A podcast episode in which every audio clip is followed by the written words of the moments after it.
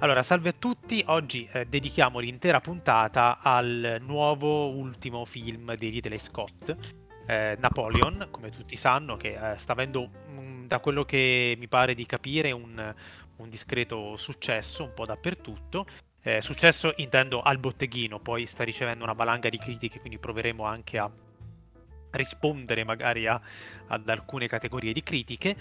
È un, eh, il classico Colossal alla Scott, eh, Joaquin Phoenix interpreta Napoleone, Vanessa Kirby interpreta eh, Giuseppina di Burnett, o come si pronuncia, che è stata la moglie, la prima moglie in realtà eh, di Napoleone, prima imperatrice di Francia.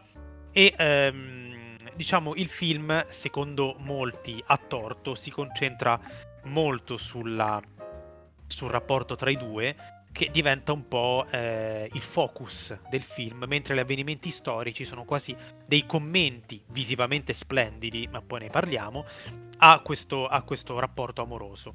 Eh, se ne è parlato molto tra di noi anche, diciamo, fuori onda in questi giorni perché credo di registrare un sostanziale entusiasmo un po' di tutto il salotto, anche eh, di chi non è presente, come per esempio Marco, un generale entusiasmo verso questo film che, come al solito, come succede quasi sempre ormai da qualche decennio nei confronti di Ridley Scott, invece è stato accolto negativamente, in special modo dalla, dalla critica. E, ehm, uno, dei, uno dei motivi pare essere appunto questa eh, questo aver messo in primo piano il rapporto tra Napoleone e Giuseppina, che non ho capito quale sia l'aspetto negativo, cioè è una, solamente una scelta narrativa, eh, e io direi anche una cosa che poche persone hanno notato e che sicuramente rende un po' ostico per il grande pubblico questo genere di rappresentazione è il fatto che eh, Scott ha scelto un attore eh, molto istrionico, molto tra l'altro actor studio, diciamo come Joaquin Phoenix, per interpretare un Napoleone che è sottotono per tutto il film, un Napoleone quasi apatico. Eh, tra l'altro lo si nota subito all'inizio perché il film chiaramente inizia con la, la decapitazione di Maria Antonietta e quindi eh, i momenti più, eh, così, più, più climatici, eh, acmeici del, del, della rivoluzione francese e Napoleone che in quel momento è, il, è solamente il generale del, dell'esercito è, è, proprio apatico, vive ogni situazione con il minimo trasporto possibile. Se c'è un po' di trasporto è appunto nell'amore per eh, Giuseppina, però eh, in generale è tutto molto apatico, piatto, sottotono, le scene di sesso squalidissime che mi hanno ricordato eh, per esempio anche The Last Duel. E, insomma, ci sono molti elementi che fanno pensare ad una strategia proprio narrativa di rappresentazione di Ridley Scott che per l'ennesima volta prende una valanga di soldi per fare un Colossal e poi fa il contrario del Colossal hollywoodiano. Cioè ecco, infatti po'... volevo mettere un puntino sulle i e dire appunto certo. che la questione del casting, a parte che come abbiamo eh, visto in altre puntate, è soprattutto utile nel nel vedere come si evolve il cinema mainstream o comunque il cinema blockbuster, quindi già eh, questo è un primo motivo per parlarne riferendosi a Napoleone, ma il secondo motivo è appunto quello che diceva Dario, noi non stiamo facendo sovrainterpretazioni della, della scelta, anzi delle scelte attoriali, perché anche il fatto di avere Josephine più giovane rispetto alla realtà storica può essere analizzato effettivamente ma eh, appunto eh, è in linea con l'analisi che faremo successivamente su, sul resto del film, quindi insomma aspettate a sentire il no, resto. ma poi soprattutto nella scelta di un Joaquin Phoenix che ha sempre lui per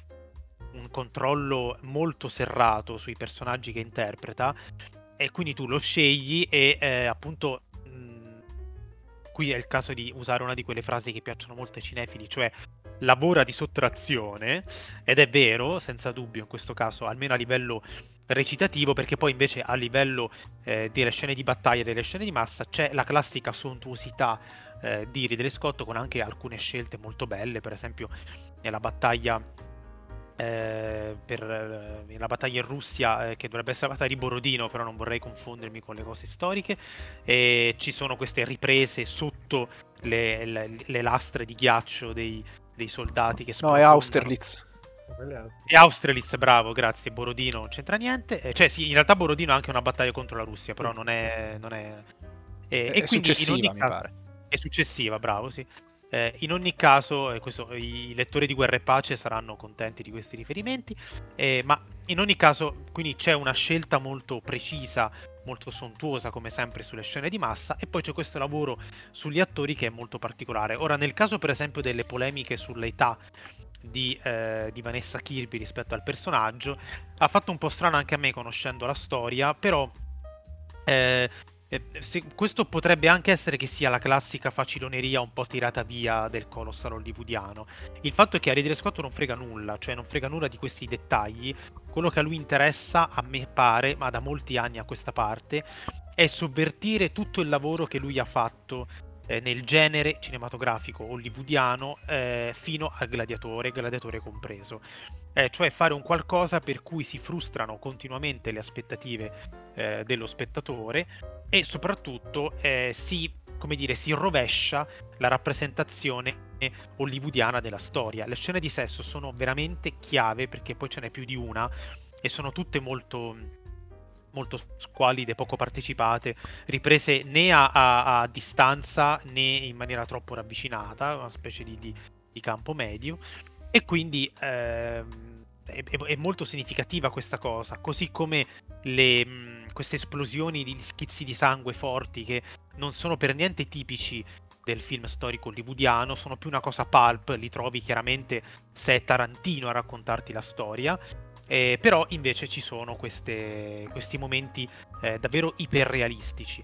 Eh, cioè in realtà è come se Scott volesse raggiungere un certo grado di realismo, però senza usare, se ne era già parlato a proposito di House of Gucci e di Last Duel, senza usare ehm, i codici canonici del realismo, perché il realismo è una, una forma di rappresentazione della realtà e lui vuole fare il realismo rifiutando il realismo. Non so se è molto è chiaro quello che voglio dire. Eh, però mi sembra che eh, questi elementi ci siano e siano molto forti. Ora lascio parlare cioè, gli altri. Scusa, giusto per chiarire perché non so se ho capito, ma quello che tu dici certo. è che lui rifiuta eh, il realismo, in questo caso mi verrebbe da dire storico, cioè quello dei dettagli storici, però in favore di un realismo di messa in scena, ad esempio di Allora, non battaglie. intendevo esattamente questo, sicuramente okay. anche questo, però non intendevo esattamente questo, intendevo più dire che...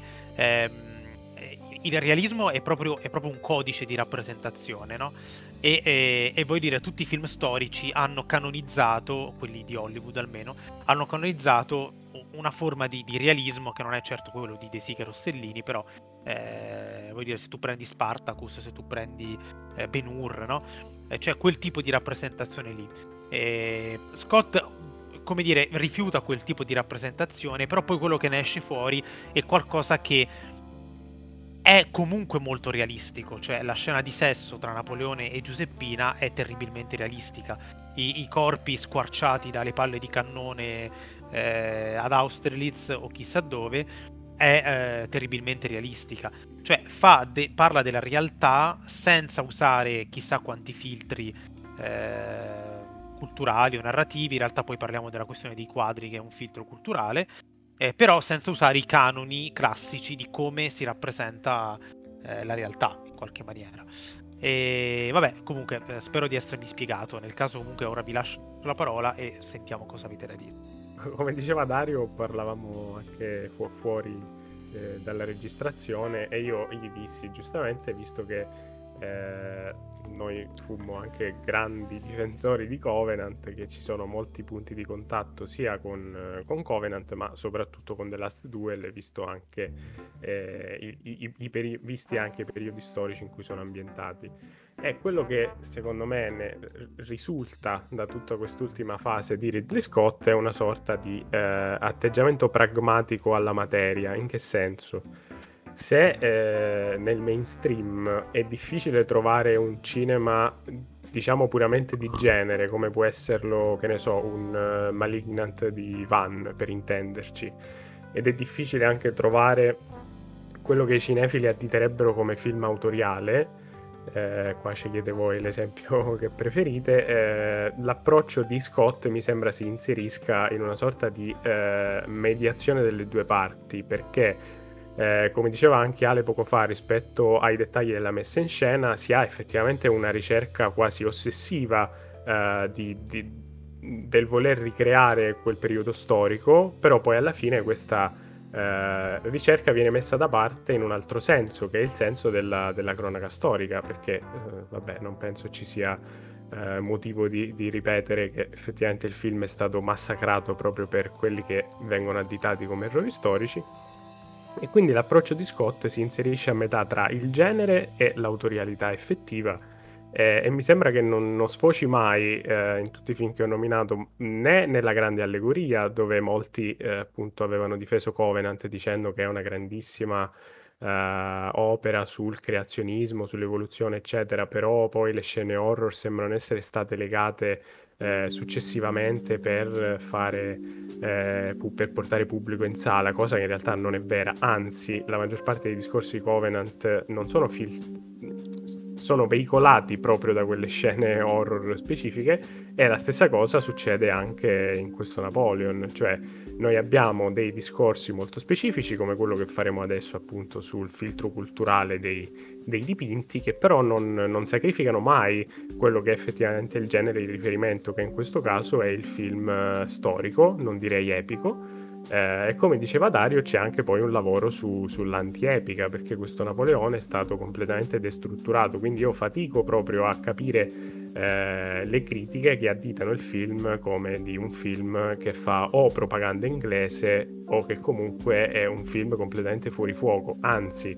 sarà anche un mio bias riguardo a, a, all'autore, diciamo, però eh, anche vedendo il film a prescindere dall'opinione che io possa avere di Scott, fatico proprio a seguire il filo di, di, di queste critiche. Sì, per esempio, adesso passo la parola ad Ale, però mi ricollego un attimo a questa cosa.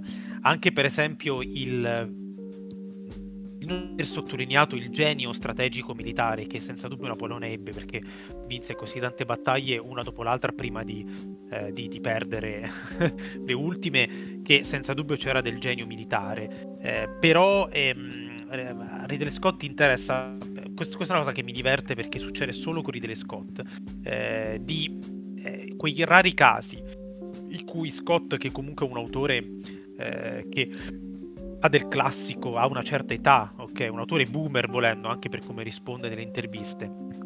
Fa qualcosa che è molto moderna, ipermoderna, poi quella di dare una lettura della storia etica, fondamentalmente. Cioè lui interessa il fatto che le battaglie abbiano fatto tanti morti e per questo anche eh, si eh, premura di descrivere come vengono dilaniati i corpi durante la battaglia e non il genio strategico militare dietro. Ecco, Scott fa una cosa che eh, mi azzardo a definire walk in un certo senso, eh, cioè guardare solo al lato etico de- delle questioni storiche e se lo fa lui non va bene, quando il resto della produzione americana non fa praticamente altro da 15 anni a questa parte. Eh, in realtà lui palesemente interessa questa cosa, quindi evita di eh, sottolineare il genio strategico, però sottolinea invece la pochezza, proprio la qualità umana scarsa dell'uomo Napoleone. Eh, ne mette in risalto gli episodi più imbarazzanti, come quando si passa dal consolato all'impero, anzi in realtà si passa dal direttorio al consolato e c'è la protesta dei, dei membri della Camera e Napoleone sclera di brutto e prende l'esercito e praticamente impone la nuova Costituzione con l'esercito nella Camera, che quindi non è eh, un modo di votare molto... Questo è un episodio che storicamente è giudicato negativamente anche dai suoi seguaci. Eh, Talleyrand, il mio amato Talleyrand disse è stato peggio di un crimine, è stato un errore. Eh, e quindi eh, Scott rappresenta questo momento come altri in cui eh, Napoleone è particolarmente vittima del suo della sua emotività, del suo impeto e quindi mette in risalto il lato proprio eh, umano, troppo umano, squallido del personaggio. E questa è una visione in un certo senso ehm, nuova, ok? O, o, se non è nuova è comunque una visione che Scott già, sta, già, sta portando avanti da un po', ecco. Poi, prima, prima, di lasciare la parola ad Ale, posso fare un po' il polemico terra-terra? Perché, ad esempio, mi è capitato di leggere che eh, il film si accanisca contro Napoleone, ma non contro gli altri capi di Stato, soprattutto su, uh, sulla figura di Wellington. Ma che chi se ne frega? No, no, ma a parte questo, secondo queste persone, la figura di Wellington è vista solo in maniera positiva. Vorrei ricordare che proprio perché eh, Scott dà una visione etica di tutte quelle morti. Effettivamente Wellington porta avanti una battaglia che aveva già vinto, fa morire tantissimi soldati e impedisce a uno dei suoi soldati di uccidere Napoleone a inizio battaglia. Quindi non, sì, credo, esatto. sì, non credo sia una visione molto positiva, eh. Poi io non, non, voglio star qui a fare polemica non cinematografica ma storica, ma eh, ci vuole veramente una fobia eh, per il popolo anglosassone per ritenere negativa la figura di Wellington in toto, cioè nel senso di avere delle giustificazioni quasi razziali, perché davvero boh, mm, se si va a studiare la storia non mi sembra una figura di cui si possa dire chissà quanto male, cioè non particolarmente ambigua, quindi vabbè, lasciamo perdere. Eh, vai Ale. No, allora io ehm, volevo aggiungere una cosa perché um, avete citato The Last Duel, Covenant, però ci sono anche eh, secondo me degli elementi che lo, eh, lo accomunano molto a House of Gucci, eh, a parte per ovviamente anche la messa in scena e anche forse il fatto co- per come lui eh, renda grottesco il, a, a, tratti. Qua forse eh, anche con un... cioè mortifica Napoleone eh, in quelle scene, nelle scene di sesso in particolare, ma in generale in tutte le scene in cui lui eh, si trova a fronteggiare Giuseppina. Ehm,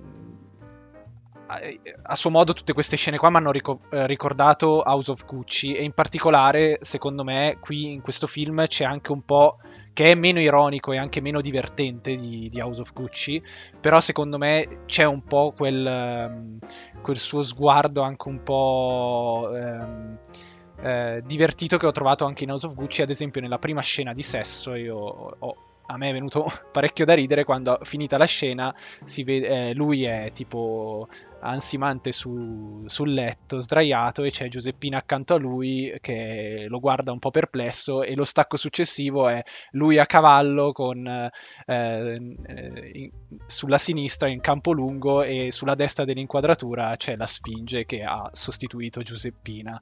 Io ho trovato uno stacco, cioè io, a me Guarda, seriamente mi è venuto da ridere perché mi ha ricordato alcuni momenti di House of Gucci, tipo quando appunto l'avevo citato anche nella, nella, nella puntata che, che, che, registrammo su House of Gucci l'anno scorso, mi pare. Eh, in cui appunto le... Ah, già due anni fa? Vabbè, eh, comunque sì, eh, sì quando appunto che c'è Lady Gaga che praticamente con uno, sta- con uno sguardo mette nella bara eh, Jeremy Irons così. E-, e, faceva molto ridere. E qua secondo me un po' si ripropone questa, questa dinamica qui di montaggio. Ora questo è il momento che che mi è rimasto più impresso perché mi ha fatto proprio ridere sul momento quando l'ho visto. E, ehm, No, vabbè, no, c'è, c'è anche, anche... ha dei momenti ironici. Cioè, questi ultimi tre film sono, secondo, che ha fatto Scott sono secondo me molto indicativi di tutta una direzione che... Sì, c'è, che c'è, c'è anche l'aspetto della farsa storica, cioè lui che cade dalle scale, poi va dai soldati e dice mi stavano uccidendo, facendo finta che... No, no, certo. Vabbè, ma anche lo stesso, la, ma anche il fatto di, cioè subito nella sequenza iniziale, secondo me già viene... Eh, un po' eh, definito il, il, tono anche del film e anche il, il, lo sguardo che Ridley Scott vuole dare, ne, ne, nei confr- cioè vuole dare su, su, Napoleone, perché già il, il, fatto di porre Napoleone tra la folla di, di quelli che stanno eh, vedendo la morte di la decapitazione di Maria Antonietta e lo, e lo, pone appunto in mezzo alla folla come se fosse uno dei tanti personaggi lì ad assistere a questo momento. E personaggio appunto un soldato alla fine che, che è lì assiste e poi se ne va da, da quel, in maniera anche abbastanza apatica come hai già detto tu Dario. Cioè secondo me questo già un po' dà, dà un po' il dà il via a un film cioè è, è un, è un, certo, è un certo, certo. cioè io l'ho trovato molto interessante perché appunto io sono entrato aspettandomi un film eh, appunto su Napoleone, quindi figura importantissima storica, cioè abbiamo noi un, tutti dei, ehm, come dire, dei, dei pregiudizi anche dovuti a come è stato rappresentato Napoleone sia a livello pittorico sia livello, per altri film che sono stati fatti e entri, e, e, entri, quindi a vedere il film di Ridley Scott aspettandoti una roba simile e poi già dalla prima sequenza vedi una cosa completamente diversa. Sì, eh, quello, eh. quello, che dice Ale è assolutamente corretto perché la figura di Napoleone è completamente frammentata in diversi punti di vista e il film lo rimarca perché c'è il punto di vista dei soldati, il punto di vista di Josephine, il punto di vista uh, dei suoi ministri, il punto di vista de- degli altri paesi, quindi mi sembra che, eh, come dice Ale, dalla prima scena si capisca l'intento del film. Sì, sì, lui è quasi una figura ai margini, tra l'altro, Viene, se ne parla di lui e lui eh, è protagonista ma fino a un certo punto del film, sono quasi più protagonisti tutte le scene di contorno, è più protagonista quasi Giuseppina che di lui. No? E questa è un'ottima aspetti. scelta proprio per il motivo che è un personaggio eh, fortemente che è stato rappresentato da quanto so, da quanto si dice, questo è un luogo comune, però forse è vero, che è il personaggio eh, più rappresentato al cinema dopo Gesù, proprio numericamente parlando, e quindi chiaramente quando tu hai una, una, una mole di precedenti così, eh, così consistente, devi fare un lavoro davvero alternativo. E qui la cosa interessante è che il motivo per cui, e se volete poi parliamo anche di questo, è il motivo per cui ehm, il film risulta strano risulta inconcepibile alla critica, risulta inconcepibile al pubblico e che ha tutto l'aspetto per non essere un film artistico autoriale, ma per essere un film di intrattenimento storico, un colossal, e poi risulta essere tutt'altro. Cioè io credo che ci sia un'operazione di non so quanto eh, volontario trolling da parte di, di Scott nel orchestrare delle delle operazioni così complesse eh, che sono veramente delle montagne che partoriscono un topolino, però intendo, intendo in senso buono, cioè sì, qualcosa sì. di mastodontico che però partorisce un, un, eh, un personaggio eh, squallidino, eh, delle dinamiche abbastanza banali anche tra i personaggi e questo progredire della storia come se fosse una serie di cartoline una dopo l'altra, no? una serie di avvenimenti uno attaccato all'altro senza un grande senso unitario, senza una grande linearità, perché il senso unitario dovrebbe essere dato dalla presenza psichica, eh, diciamo, del personaggio Napoleone, e che invece, come avete detto voi, è... Eh, Beh, sì, è, frammentario perché. Lui, è interpretato dalle figure intorno. Eh. Sì, sì, ma poi è frammentario anche perché, per come lo vedi, lui sul campo di battaglia è diverso da lui con Giuseppina. Eh, ah, oh, yeah, sì, sì, quindi sì. Anche... No, non solo, ma... Vabbè, vai, scusa. No, no, no, vai, vai. No, intendevo dire che eh, mentre guardavo il film, proprio in base a quello che dicevi tu adesso, eh, mentre avevo l'impressione eh, di star guardando, cioè ho avuto più volte, non so quanto sia corretta, l'impressione che Scott volesse in parte, solo in parte, appoggiare quella che io ho sempre definito la teoria scorsesiana sul, sull'insensatezza della storia. Perché anche la scena, altra scena terribilmente ironica, per tornare al discorso di Ale, di Napoleone che si fronteggia con la mummia in Egitto, certo. ehm, quella scena lì mi ha dato subito l'impressione di qualcuno che mi sta dicendo che io sto guardando qualcosa di ammuffito.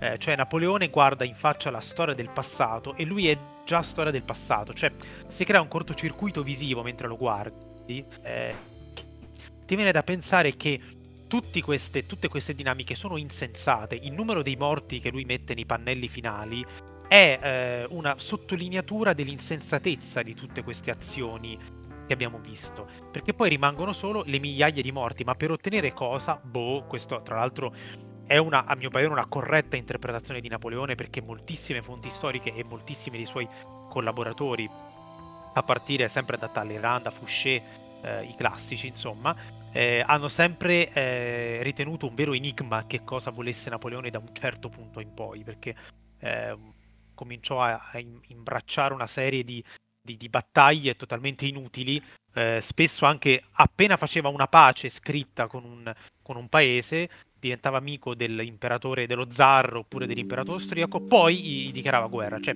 era tutta una, una volontà di potenza proprio nicciana, una volontà di dominio senza nessuna giustificazione razionale.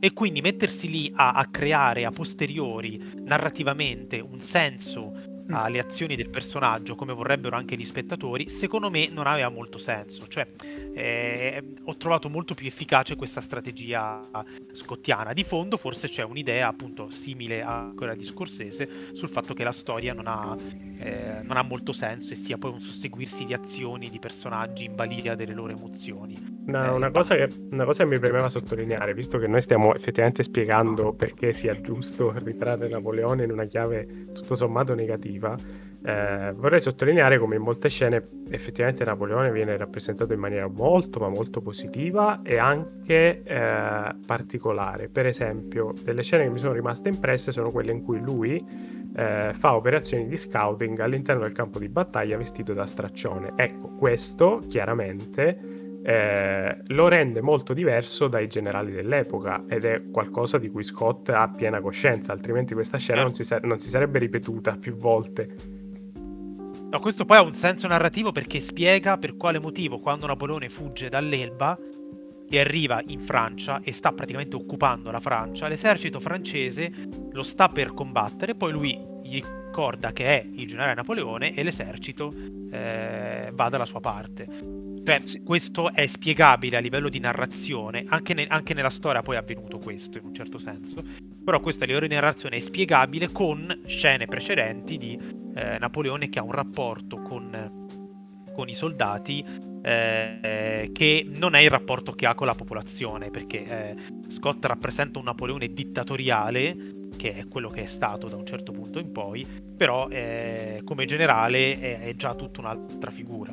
Quindi sono tutti tasselli che vanno a segno, però c'è anche molta roba, come dicevo, che non va a segno e va bene così. Eh, cioè le famose ruote che girano a vuoto, di cui parlava Wittgenstein, e al, riferendosi anche alla storia, sono. Io, io, le sento proprio, sento questi ingranaggi guardando il Napoleon di Scott. Sì, diciamo sì, così. che secondo me, tra l'altro, cioè, alla luce di quello che hai detto, effettivamente sì, eh, in Napoleon c'è molte cose, molti suoi comportamenti, molti suoi atteggiamenti che molti definirebbero. Eh, mancanza di caratterizzazione del personaggio, in realtà sono proprio caratterizzazione del personaggio in quanto quello che Scott fa è quello di restituire una figura quasi imperscrutabile che non, non si riesce esattamente a comprendere davvero umanamente proprio, non, non, non umanamente e poi di conseguenza anche storicamente per alcune scelte che, per le scelte che ha fatto perché appunto tutta la, la parte in cui lui eh, si ostina a conquistare la Russia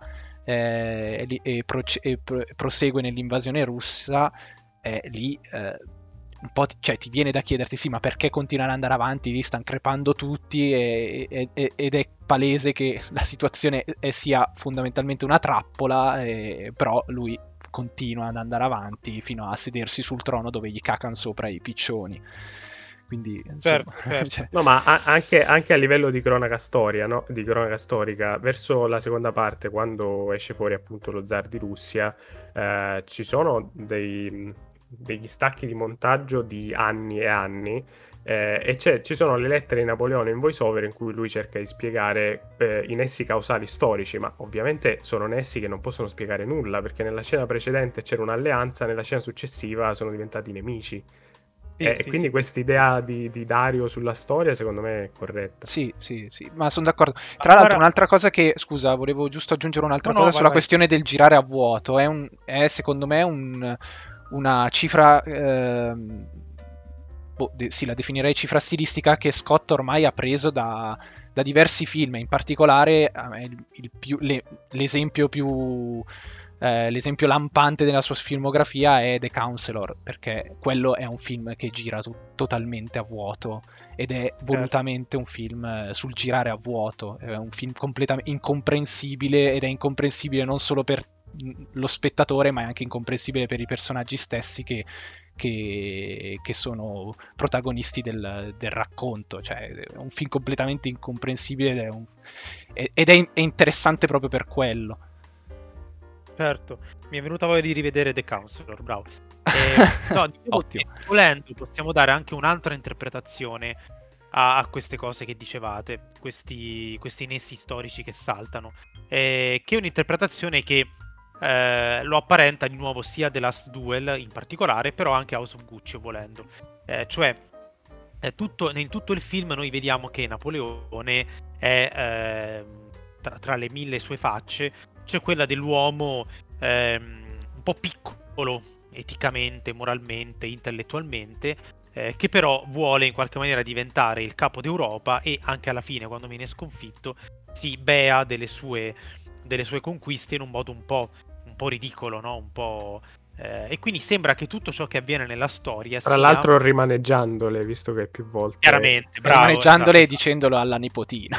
quindi insomma, esatto. fa molto ridere. Quindi tutto, tutto, quello che avviene nella storia sembra che sia una propaggine delle sue fisime personali, in qualche modo.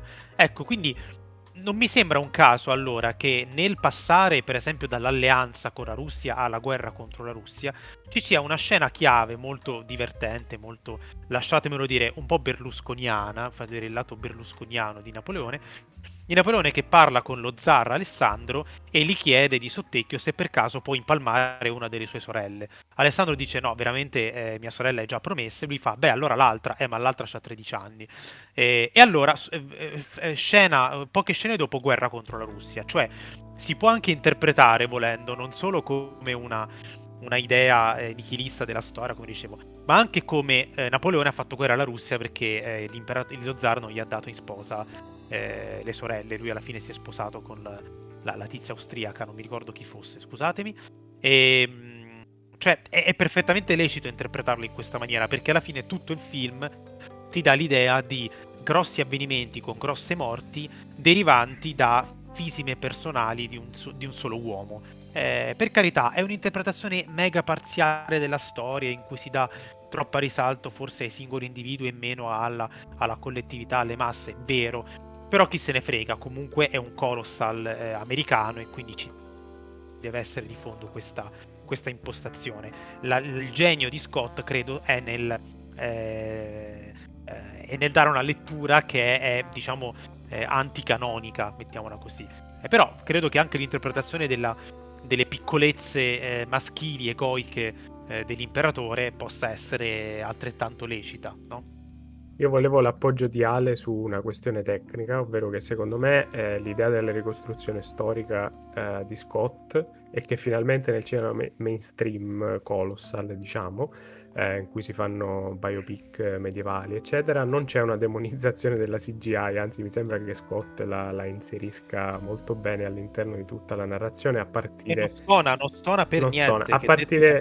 Esatto, a partire dalla, dalla, moltiplicazione dei pani e dei pesci, che in realtà qua sono i cavalli su schermo, che in campo lungo ovviamente non si notano, come non si notavano in Signore degli Anelli. Ma non so perché poi tra eh. l'altro questo qua è diventato un problema di recente, visto che lo si faceva appunto, a, come hai detto tu, nel Signore degli Anelli e nessuno mai, se, se, ne è mai lamentato di questa cosa ed è, e va benissimo così, cioè nel senso è un modo eh, sem- semplice, tra virgolette, per riuscire a rendere più spettacolare o, o più realistico in, in, certo senso, visto che eh, erano coinvolti un, un sacco di soldati in queste battaglie e non è che puoi andare a prenderti eh, 100.000 persone per fare una scena in cui precipitano nel, in un lago ghiacciato le persone. Cioè, è proprio una roba certo. che è meglio non farla, ecco. Cioè, per quanto magari un Ridley Scott dalle interviste sembra esso stesso un po' un, un tiranno, ecco eh, nel modo in cui eh, tiranno in, in, nel senso per come voglia controllare un po' eh, i, i, suoi film, ecco, poi in realtà in maniera anche positiva perché,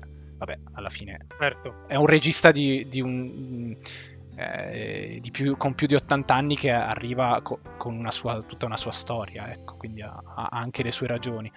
E no, tra l'altro, una delle, sc- delle, scene più belle, delle sequenze più belle di tutto il film è una scena probabilmente fatta tutta in CGI, che è quella di Austerlitz, eh, del bombardamento del, del, lago ghiacciato, che con, tra l'altro con, con una colonna sonora se, secondo me bellissima, che quasi a me ha fatto ricordare, eh, cioè mi ha fatto sembrare quasi un, un momento alla Herzog quel, vedere tutti sti morti che finiscono nel lago ghiacciato con questa musica, eh, con questi cori sotto. Non so, a me, a me, è venuto in mente Herzog perché sembrava veramente di assistere a, una, a un qualcosa di sublime ma terrificante, ovviamente. Ma eh, a proposito di scene di battaglia, eh, tutto quello che abbiamo detto ha una, eh, uno dei suoi momenti emblematici, sempre all'inizio del film, quando ancora Napoleone è solo, è solo il generale dell'esercito, non è né console né imperatore, è proprio la prima battaglia che vediamo, che invece, a differenza delle altre, è interamente ripresa eh, seguendo solo il personaggio di Napoleone. Dove lui a un certo punto no, gli viene abbattuto il, il cavallo, lui arriva in battaglia e si sente qui c'è un lavoro su, sull'audio iperstudiato perché si sente il suo respiro affannato. Lui sì, ancora non ha sì. fatto niente in battaglia e quindi è un respiro affannato dovuto anche alla paura, alla, al, all'adrenalina no, in corpo. Sì. abbattono nel cavallo, lui scende e si fa il campo di battaglia a piedi e non fa niente di particolarmente eroico, eh, cioè comunque affronta la battaglia, ci si butta dentro, eh, però è anche un po' ridicolo in alcuni momenti, però eh, immagino come davvero il, il Napoleone storico vivesse eh, le battaglie con quel senso di, visto anche l'importanza che, che, eh, che gli conferiva, quel senso di, di, di angoscia e di, ehm, di, paura che non lo faceva arretrare, però chiaramente vediamo questo personaggio quasi sperduto, eh, quasi incosciente, eh, che gira per il campo di battaglia e questi sono momenti Beh, quello che io mi chiedo, non di nuovo, siamo di nuovo a far polemica, è come si fa nel guardare un film a non notare una, una scena del genere e a, e a, non pensare che ci sia qualcosa di studiato dietro, cioè ci sia un'idea dietro di come rappresentare eh, la storia che eh, va bene, non sarà vincente, non sarà eh, psicologicamente profonda, e poi parliamone. Beh, insomma. Eh, però, sì, esatto, esatto. Eh, però, accidenti, eh, c'è chiaramente. No, non è un errore, capite? C'è chiaramente sì, sì. Un, un, tutta una scena elaborata nel dettaglio in quel modo. No, ma poi tu. Con so- l'audio tenuto in quel modo. Tu cioè. sottolinei appunto l'ansia nello scendere nel campo di battaglia che poi viene persa durante il film. Quindi anche qui c'è un'evoluzione positiva del personaggio di Napoleone che non rispecchia la storia perché Napoleone sul campo di battaglia neanche ci stava. Sì, tra l'altro, ovviamente, vabbè, figuriamoci. Eh, però, infatti. Mh, anche in questa scena non è che lui ne esca come un personaggio particolarmente eroico o epico. Eh, semplicemente Scott usa il suo punto di vista per eh, catapultarci all'interno della battaglia, quindi con tutto il terrore che ci può essere. E quindi lui ti dice: Guarda, guardate, state vedendo un film che ha tutta la sontuosità del film epico. State guardando un film americano di Hollywood, delle, delle grandi major, bla bla bla. Ecco, questo è il vostro eroe prima scena di battaglia e lui anzi mai sperduto in mezzo alla battaglia. È un, un, messaggio a livello estetico molto forte e come ignorarlo io non lo so. Insomma, questo è la ricezione di Scott è uno, non è il maggiore, però è uno dei grandi misteri della cinefilia contemporanea, secondo me. Eh, bisognerebbe capire. Eh, però, insomma, no, no, non saremo noi con le nostre piccole forze a, eh. a combattere questo Moloch, ci si prova. Ci, ci proviamo, ma... ah, abbiamo lasciato indietro il discorso dei dipinti che lascio volentieri vai, vai, vai. No, no, te lo lascio, via, via così. io, no, io, in realtà ero curioso di sentirlo perché non ho... Cioè, a parte il, la, la, scena del, dell'incoronazione, che mm, voi mi avete mandato fuori onda una recensione che la cita e anche rimanda a una recensione di Letterbox eh, molto ben scritta e molto interessante, che rimanda anche al, al, al dipinto originale eh, dell'incoronazione e, ehm, e, nella scena dell'incoronazione c'è proprio questo momento in cui mentre eh, Napoleone sta incoronando anche Giuseppina, eh, Scott stacca su un, un, piano più largo che mostra che c'è durante l'incoronazione nella stessa sala c'è anche il, il pittore che sta iniziando a eh, fare lo schizzo di, quel, di, quello che sarà poi il quadro effettivo dell'incoronazione de, di Giuseppina e di Napoleone.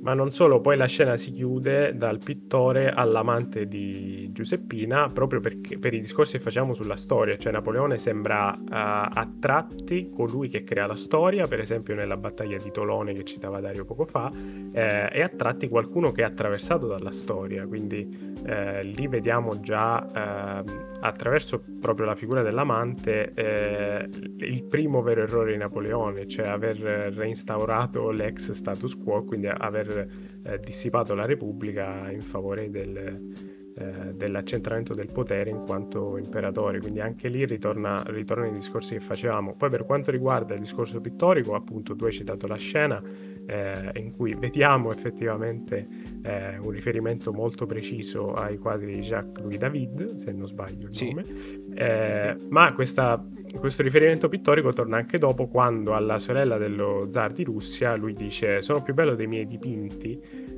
eh, sì, e, e, quindi, certo. e, quindi, è chiaro, e quindi è chiaro che esista, che, che, la chiave con cui va letto il film è sicuramente una chiave moderna, in cui, come diceva eh, Dario, questo scollamento che noi vediamo eh, di lui che osserva la mummia, e noi effettivamente vediamo la storia già passata, cioè quella di Napoleone. Napoleone vede storia già passata, che quella della mummia, è qualcosa che Napoleone stesso come personaggio percepisce, e quindi non c'è nulla di più postmoderno di così.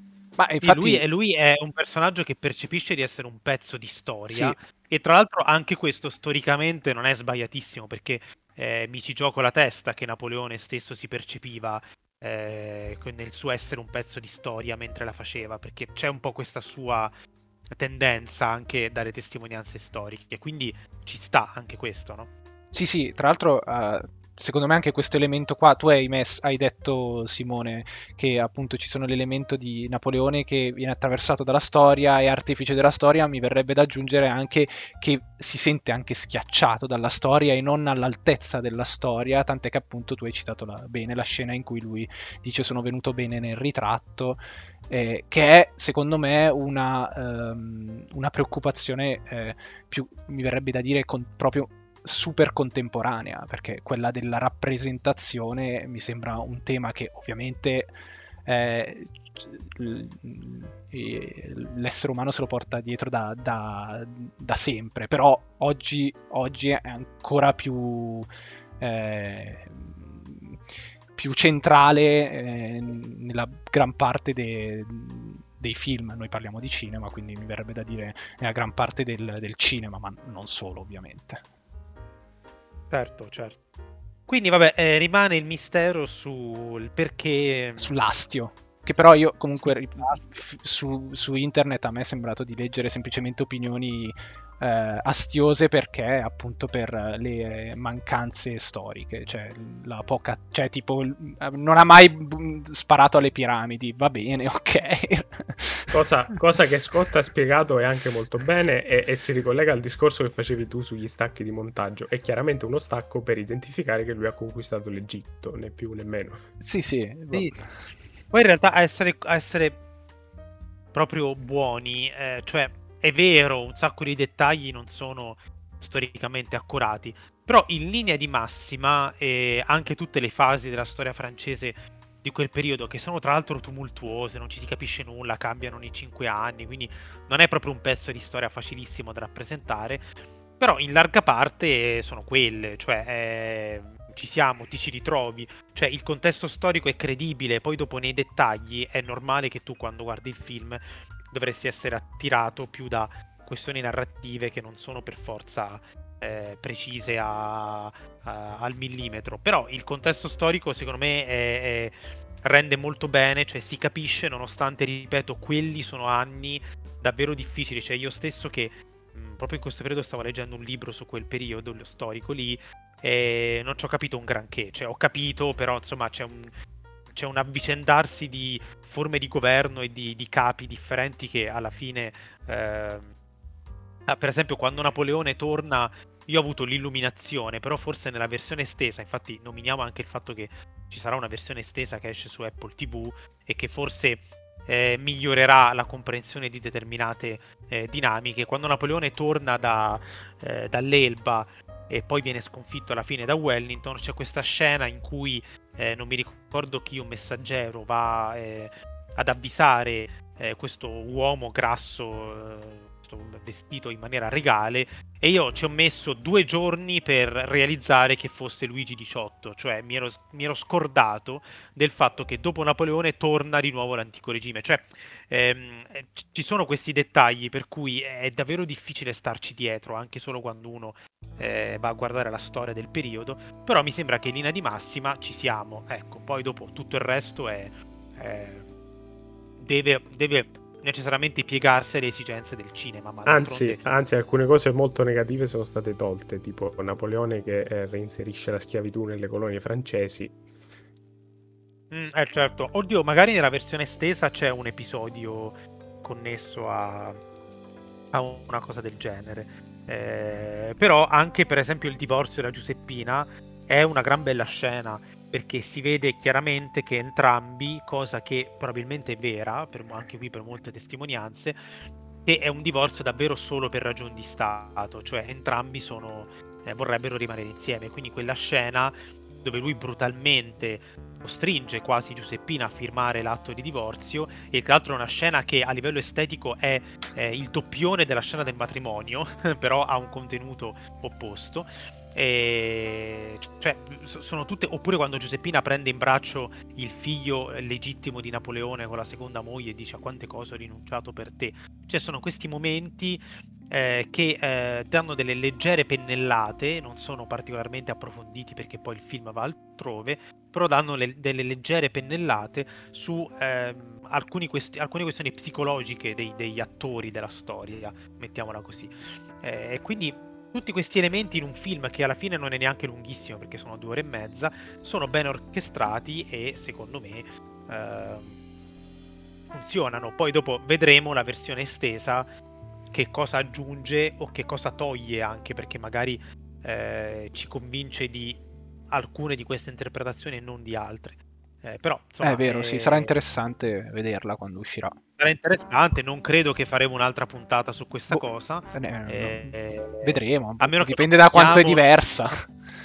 Esatto, a meno che non vogliamo fare un confronti con altri film su Napoleone eh, utilizzando per Scott la versione estesa e non, eh, non questa.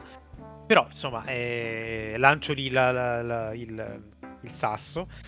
però questo è il quello che avevamo da dire. Non so se, avete, se vorrete aggiungere altro. No, volevo solo dire come si fa a non amare quel finale. Ho fatto tutto questo per un pugno di mosche.